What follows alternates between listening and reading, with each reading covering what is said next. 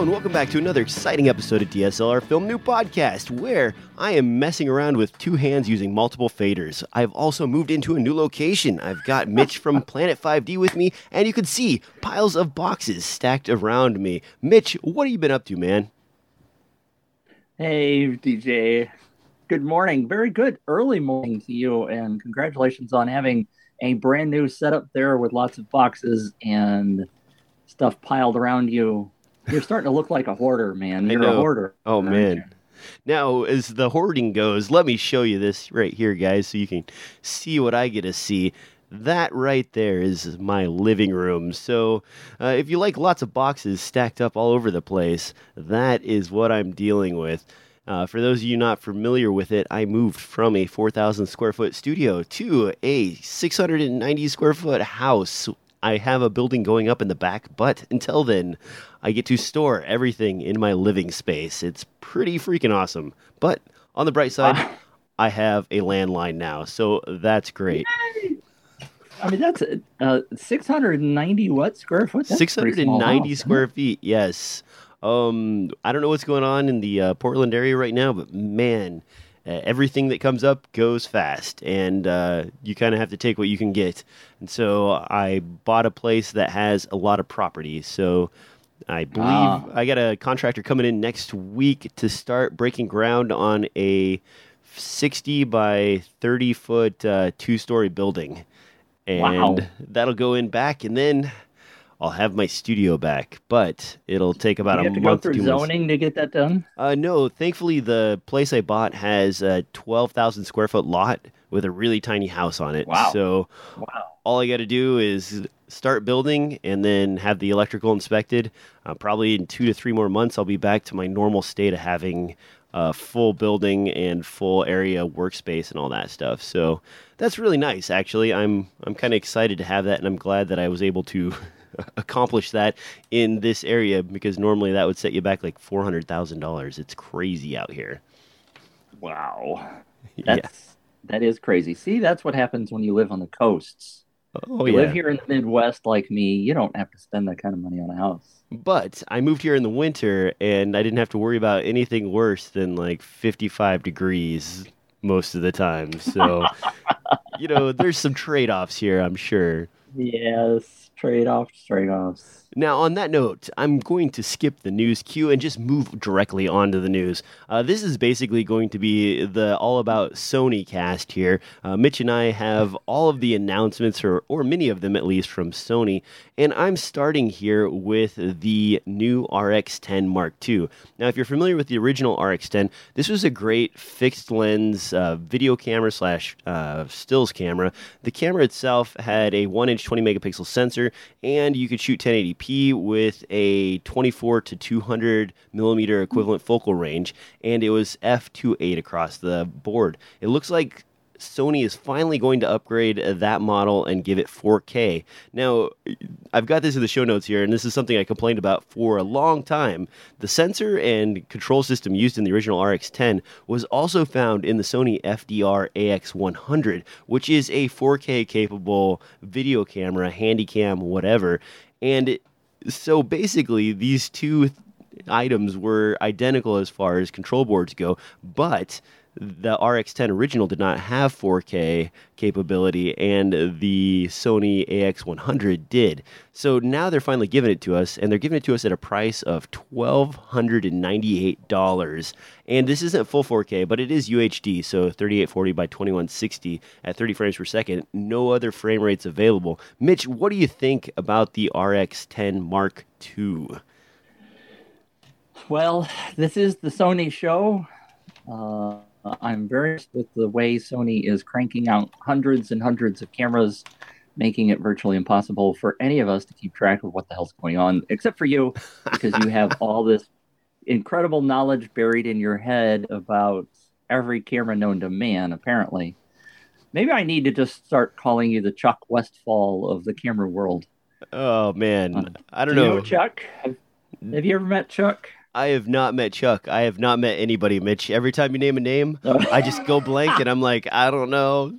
I mean, I meet a lot of people, but I have no idea who I meet half the time. So I So I just remember stuff. Don't know, Chuck Westfall is Canon's master of all knowledge. He is, he's been there, I don't know, 30, 35 years, something like that. But everybody inside Canon goes to him when they need to know some minute little detail about some camera or lens or product that, not product, because I can't include photocopiers and all those other kind of things. but uh, for example, Chuck Westfall, somebody wanted to know what EOS stood for, right? I mean, they've been using it for decades and nobody knew. They went to Chuck Westfall in order to find out the story because it had gotten lost over time. So, what does EOS it stand for? The, EOS is the goddess of light or something. I've forgotten exactly now. Huh. Uh, but uh, that's where it started was was Greek goddess of, of light or something. So everybody assumed it was an acronym, and then it still I think is. They've turned it into an acronym, but yeah, I always thought it was like electronic optical sensor or something, you know, easy like that. Yeah, see, we don't always know these things, do we? And and it was surprising that I heard that story about Canon, huh. uh, about Chuck Westfall. Um, especially. But anyway, Chuck Chuck's a great guy. I love sitting down and talking to him. He's the guy that does a lot of the interviews whenever Canon has a product announcement and stuff. So it's a lot of fun. He's a good guy.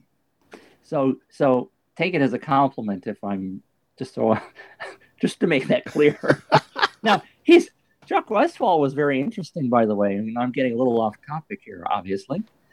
Uh, but and that's because I don't know anything about this particular camera, so I'm trying to stall till we get to the next story.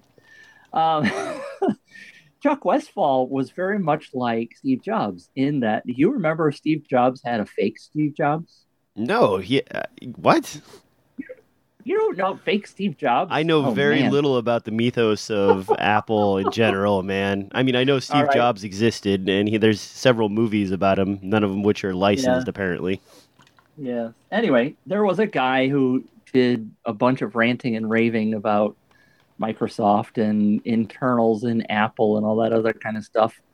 Went on for years. Had a website was called fakestevejobs.com and and it was it was very entertaining. And finally, about uh, I don't know, maybe ten years ago now. It was it was some time ago, but uh, it turned out to be a reporter somewhere that had been doing this incredible job of impersonating Steve and ranting, and it was it was hilarious stuff.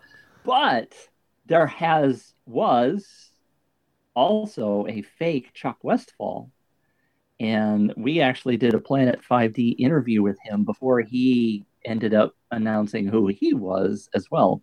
So we we set up you you would have really enjoyed it because we set up the system where we did a, a live interview with him well, we didn't broadcast it live, of course. And and I should say any interview is typically done live unless it's text, right?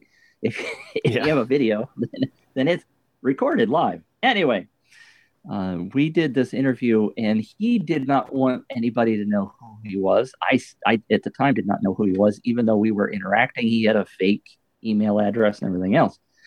But we recorded, uh, we did our audio and then he typed into a computer and the voice synthesizer repeat re- spoke his answer what? so it was it was really kind of delay i mean it was like bizarre because we had to wait you know for him to type stuff in order to get the but it worked and we edited out all the the blank bits obviously and put together a an interview. But it was it was rather interesting and we were i thought it was going to go viral. You know i was hoping it to be one of those viral things that would take off but nobody seemed to care that was a that was a really wild sidebar there. Huh. Okay, so pulling us back to the Sony RX10 here. Um, I got no clue. Yeah, so one of the things that I want to say about this before we moved on to the next Sony announcement here is basically one of the big problems that they had with the FDR AX100 was Jello Cam. Uh, the 4K 20 mega um, 20 megapixel one inch sensor was kind of wobbly as soon as you started moving it just a little bit, and the sensor appears to be pretty much the same in the RX10 Mark II.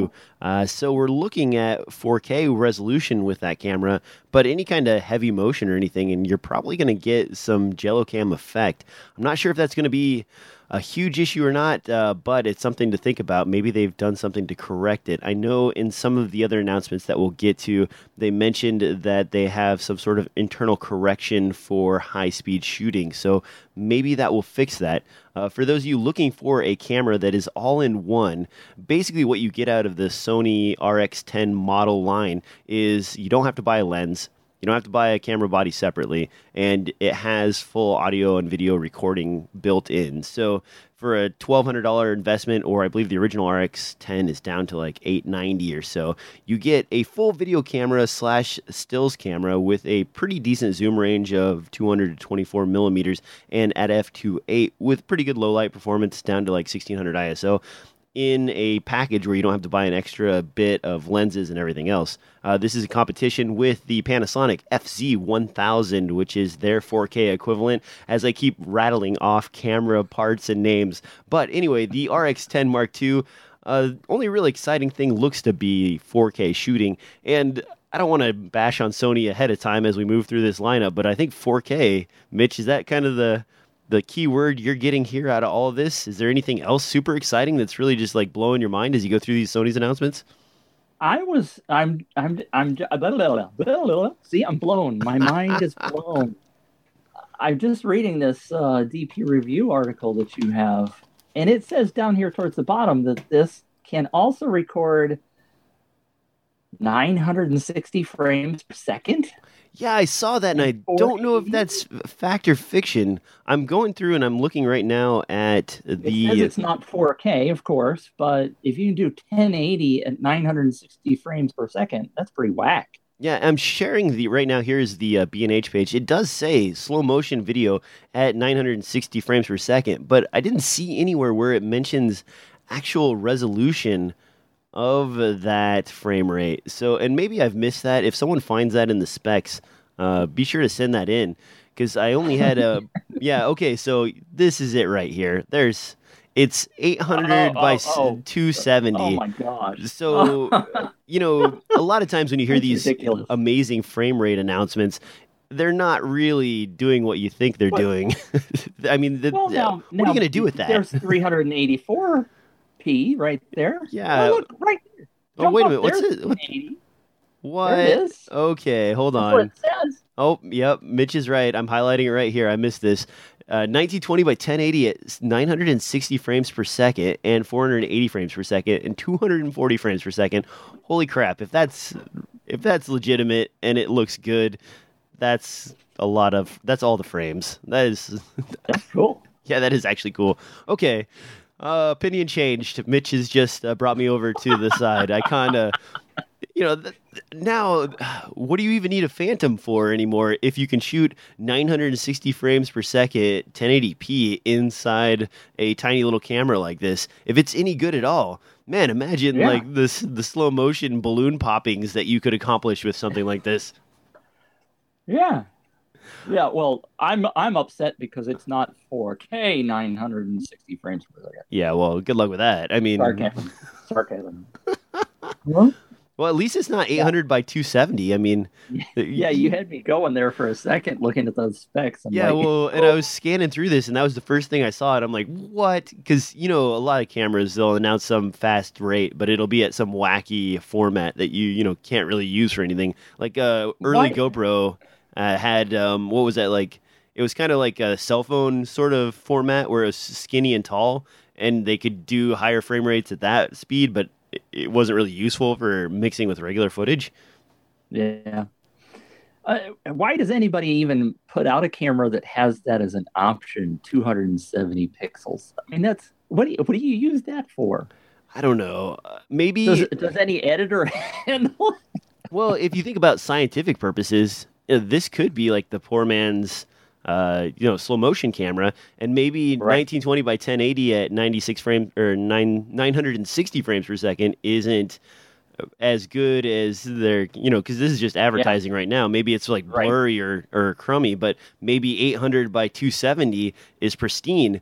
And maybe you know in a scientific application you could actually use that to gather data about like a tripping operation of a breaker or you know the movement of a device across the plane or something like that. So m- maybe there is a reason to have that. I i don't know honestly. It, i would guess at those point. lower resolutions that you're going to get a better image out of the sensors though. So uh, that that would make sense I want to see it before I buy off on 960 frames per second. Yeah, we tend to get uh, pretty excited about some specs until You get it. actually, and that's going to be true for all of the Sony stories we talk about today. Oh man. Okay, moving on down the line to another Sony announcement. Uh, the RX 100, which is the baby brother to the RX 10, is getting a refresh. This one's on version 4. Uh, this little guy will have the capability of burst modes uh, 16 frames per second. It's also capable of UHD 4K recording. Uh, other than that, it looks to be pretty much the same uh, internal uh, lens and pretty much the packaging of the uh, previous version of the RX 100. Uh, that was an f1.8 to f2.8, and I forget the zoom range. I'll have to look that up. But uh, yeah, this one is was really popular with people because it's basically like everything you need for stills in a tiny pocket camera. Uh, this one's also getting frame rates too. I'm looking at the DP review article I linked in the show notes, and there it is again 96 frames per second, 480 frames per second, and 240 frames per second. So, wow. Are they what was the price on this? Um, I think this is under eight hundred dollars, but uh, now I've got to actually look it up on B and H. Unfortunately, Uh, I prepared these. about the RX 10, is that right? Nope, this is the RX 100. Oh, Yeah, I'm and thanks. Sony for uh, you know naming these things all something very similar, so we can easily find them and figure out. Yes, okay. So the price on this is going to be nine forty eight, and uh, the zoom range on here looks to be twenty four to seventy, and it's f one eight to f two eight. So basically, your perfect walk around field of view. And a pretty decent wide open aperture f1.8 for this guy. Although this is one inch sensor, so your field of view is going to be uh, quite a bit different than f1.8 on a full frame or even Right. a Micro Four Thirds body. Uh, yeah, so this basically the RX10 right here, and I'm going to bring this up so everybody can see, or the RX100. Now I'm getting confused. Uh, the RX100 is basically uh, everything that you get out of the RX10 in a smaller package with a smaller zoom range and a different uh, uh, aperture setup. Uh, looks like everything else is pretty much the same. Slow motion again, we're seeing here. Uh, looks like um, high ISO levels, uh, 12,800 and 16 frames per second. I didn't check the FPS on the uh, on the RX 10, but I'm guessing it's probably the same as the RX 100. So, you know, this one's 200 bucks less, and you lose a little bit of zoom on it, and it's a little bit more petite. So, perfect pocket cam, Mitch. yeah, looks good. The RX 100 was really popular because of uh, its zoom range and quality of, lens, plus a 20 megapixel sensor gives you some cropping capabilities. So that's kind of nice. Um, I don't really have, Have you- anything to add to you- this guy. Have you seen anything, by the way? This used to be a big bash against the Canons and the bigger DSLRs. Um, with the 12 minute recording time, which they ended up bumping to 30 minutes. Have you seen anything? I don't see anything in the specs about, at least I haven't found it. If you scroll all the way down to the bottom of the specs there, you'll see at the very end is the recording time, and it's up to 29 minutes. Okay, so And they're doing the same. Yep, there Yep. it is. And uh, uh, for those of you not familiar with it, and I'm all highlighter right here, uh, the 29 minute mark, uh, I believe it's some kind of European uh, tax Yeah. standard. Right. So if a device records more than a certain time frame, it becomes a video camera and gets taxed at a different VAT in Europe. Thirty percent. Is it? Oh, 30%? Wow. Yes. So- yeah, It's uh, amiable for most manufacturers that are making these small cameras to sell them at a, a limited time recording frame so that way they don't cross over that threshold and turn it into a more expensive device for consumers. It's kind of it's wacky. I don't understand why that doesn't get addressed in Europe, but uh, now that they're the EU, it's kind of a little bit more complicated to come up with solutions for things like that. um, but this is not a political cast, so basically, No. uh, all these cameras appear to be limited to 29 minutes of recording. So if you're doing long format uh, recordings with something like this, you're probably either going to want to use uh, two or three of them and have them all staggered as they start and stop recording, or you know, don't use it in general. Um, I did notice one other thing though, and I'm going to highlight this here and bring it up so you guys can see it. It looks like there is multiple frame rates at uh, 4K on the RX 100. And I was looking at the RX 10, and I've got it right here. It looks like there is only a single frame rate of 30 FPS at 4K. So I wonder what's going on with that. Again, the RX 100 has 24, 25, and 30, while the RX 10, which is the bigger brother, only has 30 FPS in the specs.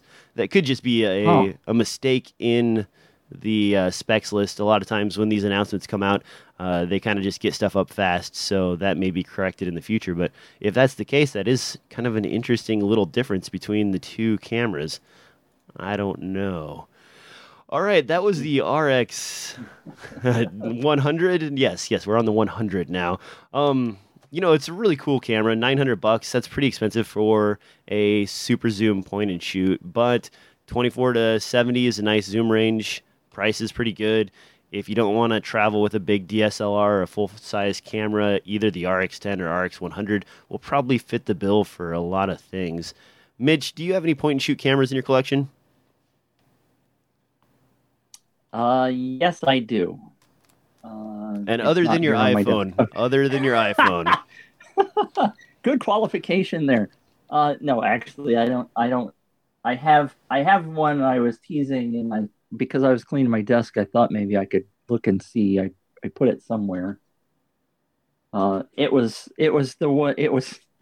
It was like a, it's a decade old. Okay, it's a point and shoot from like 15 years ago, and that's that's the camera that I found the uh, memory card in, the CF card, that is uh, 16 megabyte Oh CF yeah. card that that can't even hold one 5D Mark III raw image because those come out at 23 megabytes. So I can't even use it for A single shot. yeah, but but I had hundreds of shots on that thing in the old days. But anyway, Yeah, I, I have a few point shoots still in my collection um, that I hand out as danger cameras to uh, wife, children, and anybody else who you know runs around. And I think one of them, I don't even have a. You can't even get a USB three card reader for anymore. It uses uh, remember Smart Media, that super Yeah. skinny format that broke really easy. Uh, I've got one of those, and I think somewhere in these boxes, just as an antique collector's item, I have the original Sony uh, floppy disk camera that I bought when I was really Wow. young. So that's kind of cool. um, yeah, I was I was just. I'm sorry to interrupt. I was just descri- describing uh, what a floppy disk is to my 16 year old. She's like, Dad, I hear this term all the time, but what is a floppy disk and why do they call it floppy? she doesn't even know. Here's my here's my little digital power shot thing. It says 2.0 megapixels down there. oh man. I think I, I might even have one of those laying around. I'll have to check my it's my gear bags. it's a power shot A60. Yeah, that was a classic. I was a Yeah, Fuji oh, guy yeah. when I when the digital cameras started getting big back in the day, but uh, yeah, it brings back old memories. Being the first guy to have real pictures on the internet, man, that was so cool on GeoCities back in the day. All right, as we date You're ourselves. really dating yourself now. Yeah. Moving on down the line and, and avoiding Angelfire, um, Sony's also announced the A7R Mark II. Uh, this is a super megapixel camera. Uh, there was a bunch of rumors about everybody kicking out 50 and 40 plus megapixel sensors. Well, the A7R Mark II is a 42 megapixel sensor with 4K recording UHD, of course. Uh, supposedly a new AF system, electronic viewfinder, of course, and a backlit sensor, which is supposedly going to provide a couple of stops extra low light performance. Uh, they've added an ISO rating of somewhere in the 100,000 range to this camera. So, you know, how realistic is that actually for low light performance? It's a 42 megapixel sensor, so I don't know how great it's going to do in low light, but um, some people are pretty excited about this. Myself, I'm concerned about autofocus. And Mitch, I noticed you posted in the show notes here autofocus uh, article from Planet 5D. What do you know about this autofocus system? Is it you think it's going to be any better than? And I'm holding it up right now. This is the A7S. This is a great camera for video, but the AF system is fairly lacking. Uh, even with native lenses, it's it makes my 6D look like the fastest thing on the planet. 5D. Uh, I well, you know, it's all speculation at this point because nobody's really gotten their hands on one for sure. For sure, we've seen a couple of articles uh, in prototypes. If you go through to the Planet 5D article, and I know I sprung that on you early this morning, there are a couple of videos down there, and one of them is a Sony video where they got a guy in a race car me, going out on a motorcycle. A motorcycle. Not a race car, a motorcycle. Um, and, and they show the quote unquote uh, autofocus. Now, I don't know if they actually filmed thus, you know, because it's showing the green autofocus points as yeah. this motorcycle's racing around. Is that faked or is that real? I don't know. They seem to make it look pretty good.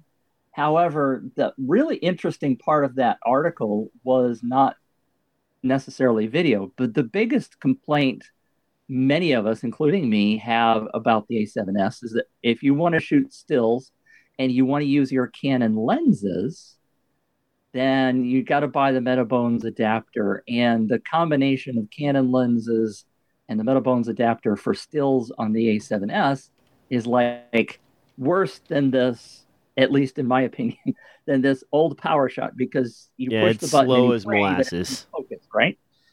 Well, according to the DP review, uh, somebody found in the notes in one of the comments section that somebody had tested the, the Metabones adapter on the new A7R2.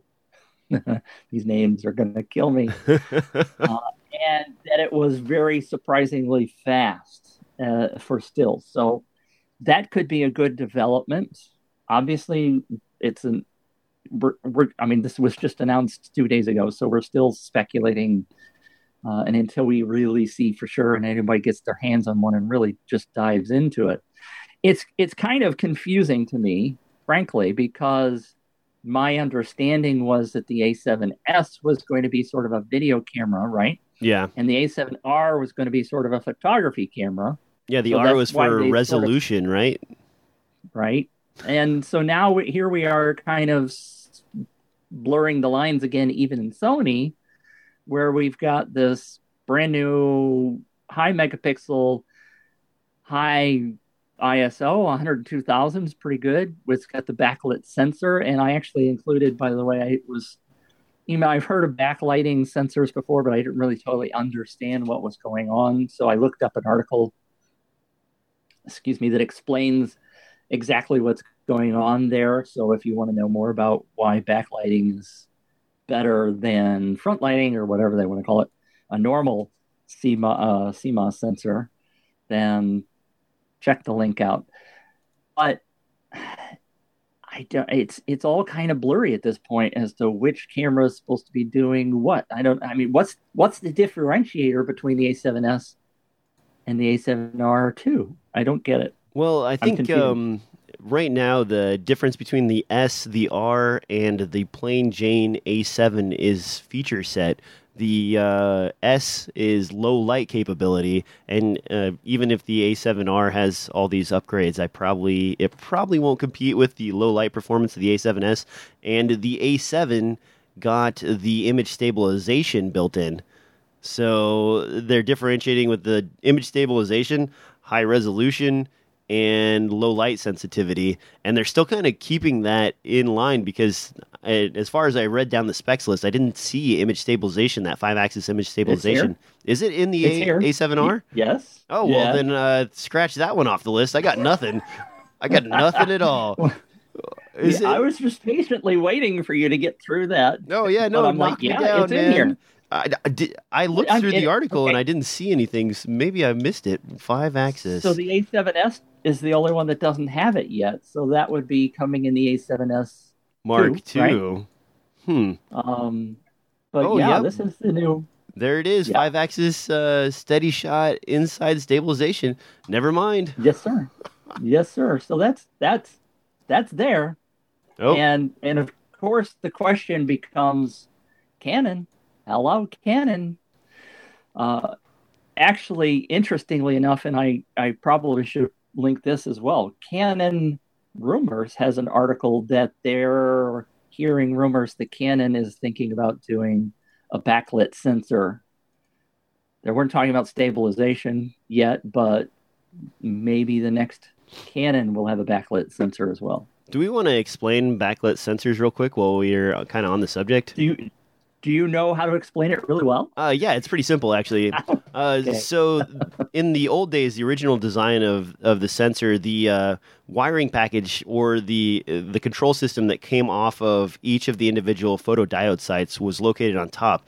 And the reason for that is because it was easier to make the photodiode layer, and then they use uh, a laser etching system. It's basically a lithography to put the second layer, which is the trace layer that brings all the information off of those onto the second part. Well, because of that, the light has to travel through a layer that doesn't really do anything to get to the photodiodes. Now, when they do the reverse version, the backlight uh, version, basically what they're doing is they're reversing that. So they're bringing the photodiodes to the foreground and they're bringing the wiring package, the uh, connections to all those photodiode sites to the background. And by doing that, they allow more light into the sensor and into each individual uh, photodiode site. And that's pretty much it. I mean, I know they call it backlight, and when you hear that, you think, oh, well, there must be like a secret light going on behind there that is like right. I- illuminating it. But that's not the case. They're basically going from front to or from the wiring package being in front to the wire package being in back, and that's why they changed the name from front to you know backlight. So that's all that's really happening. And when you do that, you uh, take away one extra layer that the light has to travel through, and so then the sensors and individual photodiode sites get more light in general. How do you, does that, does that sound like a fairly simple explanation of it, Mitch? Yes yeah, that matches what I was reading this morning in detail. And and yes, it is confusing that they use that kind of phrase because I mean, it used to be, uh, uh, and maybe I was always confused in the first place to begin with. Uh, but you know, like backlit um, monitors had sort of a change, I think, in the way the lighting worked. And I, I don't know, maybe I just maybe I should just be quiet because now I understand, thanks to you. Um, so that technology does allow more light in, and it's a great uh, boon for any kind of sensor. Um, if Canon moves to that, that would take something like the 5D Mark III and turn it into an even better low light beast, which would bring it probably closer to what you get out of the A7S. Before a long time, Canon was kind of the best low light performance cameras uh, out there. You know, 5D Mark II and Mark III were great, and then when the A7S yep. came out, it basically just plowed them under, and they haven't really, you know, they haven't re- really recovered it. Uh, it. Is there anything in Canon's line, even in the uh, 1D series, that can compete with the low light performance of the A7S? No, nothing. Uh, not in the video cameras, not in the DSLRs. Not to say that Canon's got bad stuff, right? They still have good good cameras, and people are still buying the crap out of them. But it's nothing like the A7S in terms of low light. Yeah, and even the um, C100 and C300 and C500, those were heralded as some of the best low light performance cameras available when they were released. And then when the A7 came out, uh, what, a year and a half or two years ago now, uh, it basically was like, okay, here's this, but now another level up is the A7S. And uh, this is you know now I think they're down to nineteen hundred dollars or eighteen hundred dollars, whereas the uh, C three hundred and C five hundred and C one hundred Mark II are still in the four thousand plus range. So That's kind of disappointing. Um, the other thing I want to complain about before we move on to the the rest of the show notes here is the screen. So Sony has, for some reason, I don't know what the heck is wrong with them, decided that the only flip out screen you ever need is this thing right here. And great, so I can flip my screen, rotate it like this. I, uh, some of them even go up and flip over the top. I want a regular flip out screen like you have on the GH4. I want it to come off the side. I want it to turn all the way around. I want it to go in any direction I'd like, and I want it to be easy to use. This whole weird thing right here, there's there's a few times it's handy, and I'm I'm I'm not to argue with that. Like if you're looking down like this at the camera and you're trying to get a low angle shot, that's fine. But I can do that with the flip out screen, and now the flip out screen, I can see what's on the camera when I'm in front of the camera as well, or I can angle it off to the side and stand off to the side. You can't do that with the A7 series of cameras, and it doesn't appear that they've made any upgrades to that design in the A7 Mark II, and I don't know why. Out of all the companies, Sony chooses to do this like completely different thing. Uh, well, I do know why because Sony just does that. That's their thing. You know, VHS versus beta all the way forward to today. They've always done that kind of crap, but it's just frustrating that they don't add a regular flip out screen. Uh, Mitch, have you messed with any of the cameras with flip out screen? I think I've heard you actually request flip out screens on stuff before. Is, oh yeah, is that that's a pet peeve, right? It's a pet peeve for me, absolutely. And and I have spoken many times with Canon about adding. I mean, the T4i, T5i, I like the flip out touch screen that's on those cameras. I uh, the 7D has it. Uh, they'll never probably ever put it on the 5D Mark 4 or 5 or whatever because they say pros don't want a flip out screen and they don't want a touch screen. I'm like, well, Red has a touch screen, yep. Blackmagic has a touch screen. Those don't flip out, obviously, but uh, and they say and it was it was it was so ironic to me because I talked to Chuck Westfall. This was well, almost it was five years ago now. Come to think of it, because um, Canon does this Canon Expo, right? Yeah. Uh, every five years, which is coming up again this year, by the way. And when I interviewed Chuck Westfall at that show, I said I asked him about flip out screens, and that was at the T1i or whenever that was just come out. And he's like, Well, we are an expert. We have done more camcorders with flip out screens and we know how to make them. We're awesome at it. And so I, a couple of years later, I said, Okay, uh, why don't you put that on the pro camera? I said, Well, pros don't want those because they break. And I'm like, You told me you make the best flip out screens on the planet but yet you won't put them on a pro camera because they'll break. And I, I so I said, okay. So some pros don't want the flip out screen, so make two models, right? Make one with a flip out screen, one without. Okay, big deal, problem solved. I mean, they go and they go and make astrophotography DSLRs, right? They yep. make them specifically for this really tiny market, and they won't give me the option of putting a flip out screen, a flippy dippy out screen on a on a pro camera, and yet they're they're awesome at ma- they're they're experts at making them, but they're afraid that they're going to break for a pro. um, oh, confused. Well, and it's not even as though they don't have the design plans for it. They've got uh, their lower Rebel line that has good flip right. out screens. It, you know, how hard would it be to make that a little more robust and move it up to the to the 6D exactly. at least or something like that? Exactly. Mm, I don't know. I don't know. I don't get it. Canon's going to do what Canon does. Same with all these other companies. Yep. A few of them have been moving forward, like Sony and Panasonic. Uh, Canon is still not moving as fast as the rest. So hopefully something new will come from them. I'm still not super excited about that uh, video camera announcement they had before either. So I don't know what's going to happen to Canon. Well, a lot of people, by the way, are you know really whining about Canon not producing a mirrorless camera.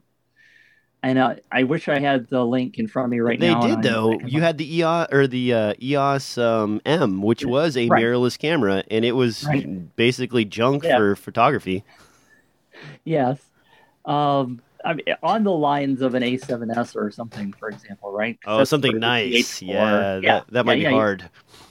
Uh, but if, but I saw a chart the other day, and I'm sorry I don't have it in front of me. What that showed DSLR sales versus mirrorless sales, and mirrorless was like less than a fifth of what sales are.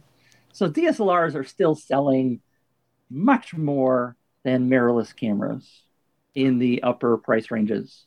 And so, you know, Canon's looking at those figures going, well, the market still hasn't said they really want that yet. And I know people say to me all the time, Mitch, I'm I'm sick of Canon. Canon's not meeting my needs. I'm going to go buy Sony. And Canon's kind of like, okay, go. You know, they're they're not really ready because they don't believe that the market's there. I mean, they're finally just getting to 4K. Most people, again, still, most people aren't shooting 4K. We talk about 4K all the time, but the vast majority of projects are still shot in HD. So, you know, people complain they want the newest stuff. I had a guy write me just the other day say, Mitch, should I go switch over to Sony because they're doing so much better stuff? And I said, well, I know people are still making movies on 5D Mark IIs. Okay, they didn't even upgrade to the 5D Mark III. Yeah. Do you have to have? Do you have to have that latest super duper thing just because everybody else says you do? No. Go shoot a movie with what you've got, right? Yeah, and that's absolutely right. I still have T2Is that I shoot on on a regular basis in my collection. I have latest and greatest cameras. Don't get me wrong. I'm I'm part of that problem, but you don't need it. Uh, you know, 4K is not the end all be all if you can create a cinematic look with any camera. And in fact, I was just explaining this on a previous podcast to Devin. I prefer the sort of like soft look that I get out of the 5D Mark III to the GH4 uh, because the GH4 look is a little bit sterile, and I actually add some softening to it to make it look a little bit better. And I, you know, there was all when the 5D Mark III came out and the new camera started coming out, you had people complaining uh, to high heaven about the resolution and what what it was doing with the pixels, and like they were zooming in, they're saying, well, you're not really getting a 1080p image, you're getting some other smaller version of that, and they're expanding, and it doesn't look good. Well, maybe, but when I look at it, it looks freaking nice to me. I like it. I'm happy with my image. I I use it all the time. And when I want something to look warm and like feel like the color is just popping a little bit, I I use my 5D Mark III. When I need to shoot something and I'll just mess around with it in post, I use the GH4. It's too sharp, it's too sterile, and it's not as like lively looking as Canon products.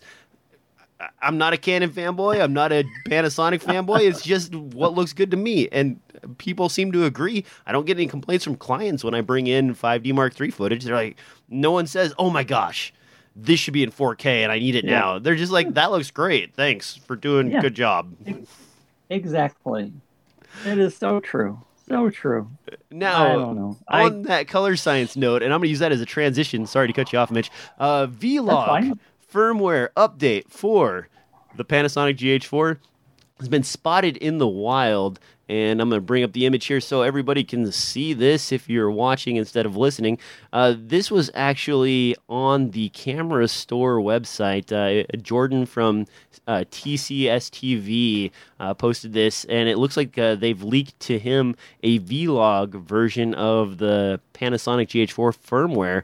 Uh, no idea yet if this will be free, when it'll be coming out, but it is out in the wild. Uh, for those of you not familiar with it, Vlog was what people were expecting in the last firmware update and didn't get. It's a flat image style that allows you a little bit more grading options in post.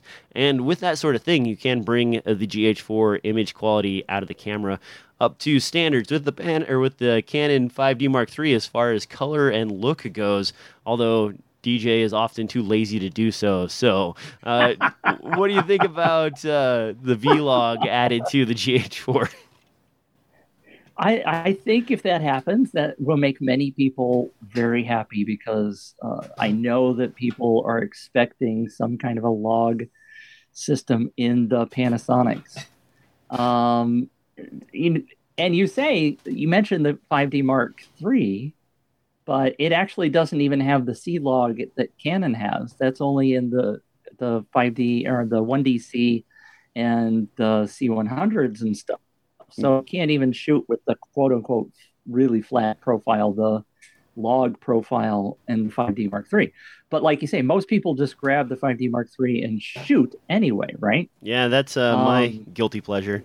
So, uh, uh, well, let me ask you the question: Do you shoot with a standard profile, or do you shoot with it flat? Or I mean, so you're.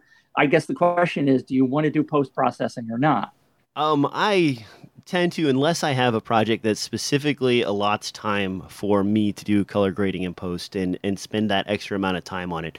I generally I have a little bit of a custom setup, but it's it's basically your standard setup plus a little bit of de-sharpening, and that's about Right. it really. And I don't do Right. much in post as far as uh, grading goes. You know, I make sure that I get my uh, light color ratings correct before I start shooting, and then I just go, and and that's it. Um, I do run into some issues, and I do have to do a little bit of pushing back and forth because for whatever reason, one 5D Mark II and another five, or well, a 5D Mark III and a 5D Mark III on the same set, even set to like 5,000 Kelvin, I get a little bit of difference between the two. So I have to tweak one versus the other. But otherwise, if I'm shooting one camera, I don't even, you know, if it looks good in screen and on my monitor, when I get back to Uh-huh. post, I, I do very little to it. Maybe I'll push the color curves a little bit or something like that. Uh, um, that's so much work to do, and it takes a lot of time. I'm working on a grade right now for a, uh, a 20 minute short film, and they've changed their mind like four times.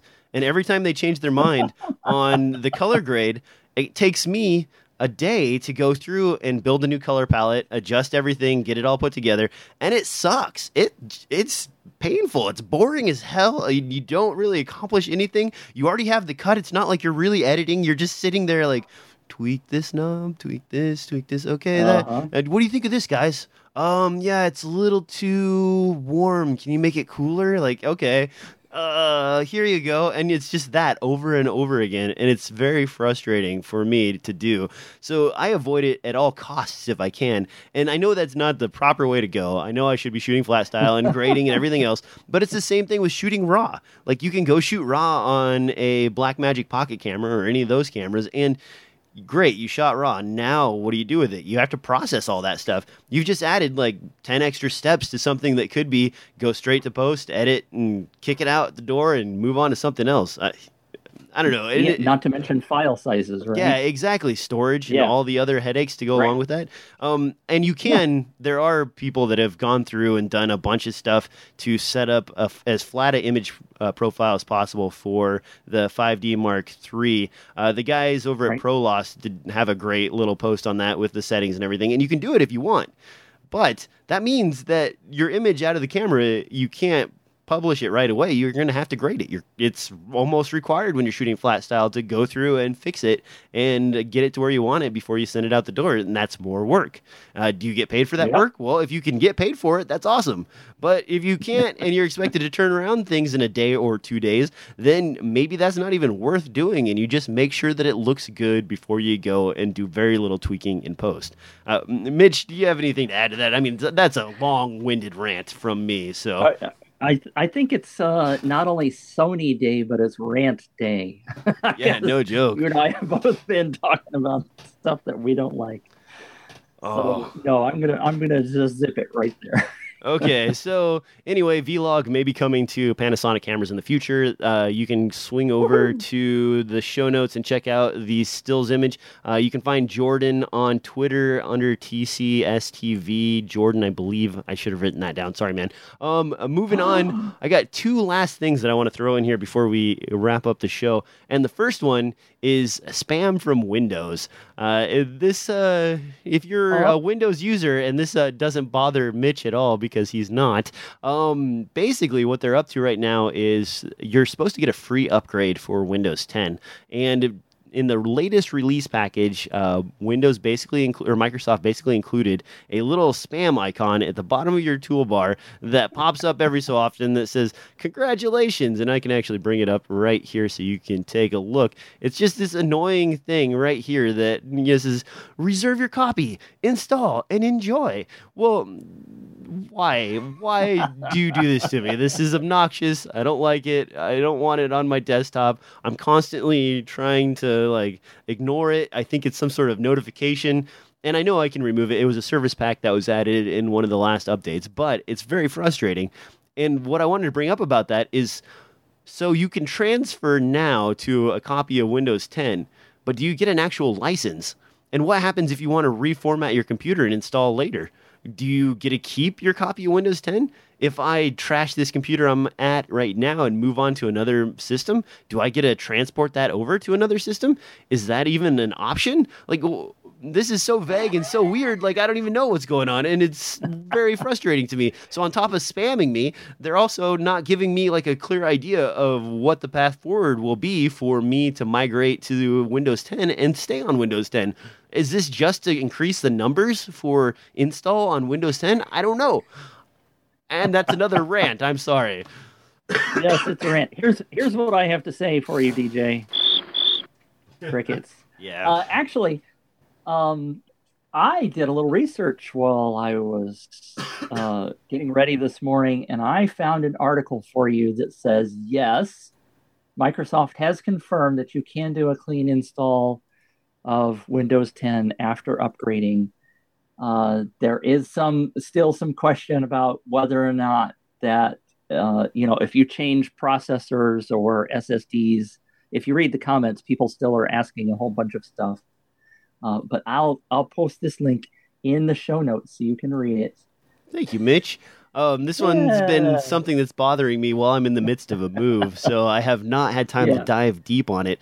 Uh, if you see the boxes behind me, basically, like I just barely got this set up, got real internet. I'm not on cell phone internet anymore, which is really nice. And then I see this in the corner. I'm just like, Grr. what? What? Yeah, exactly.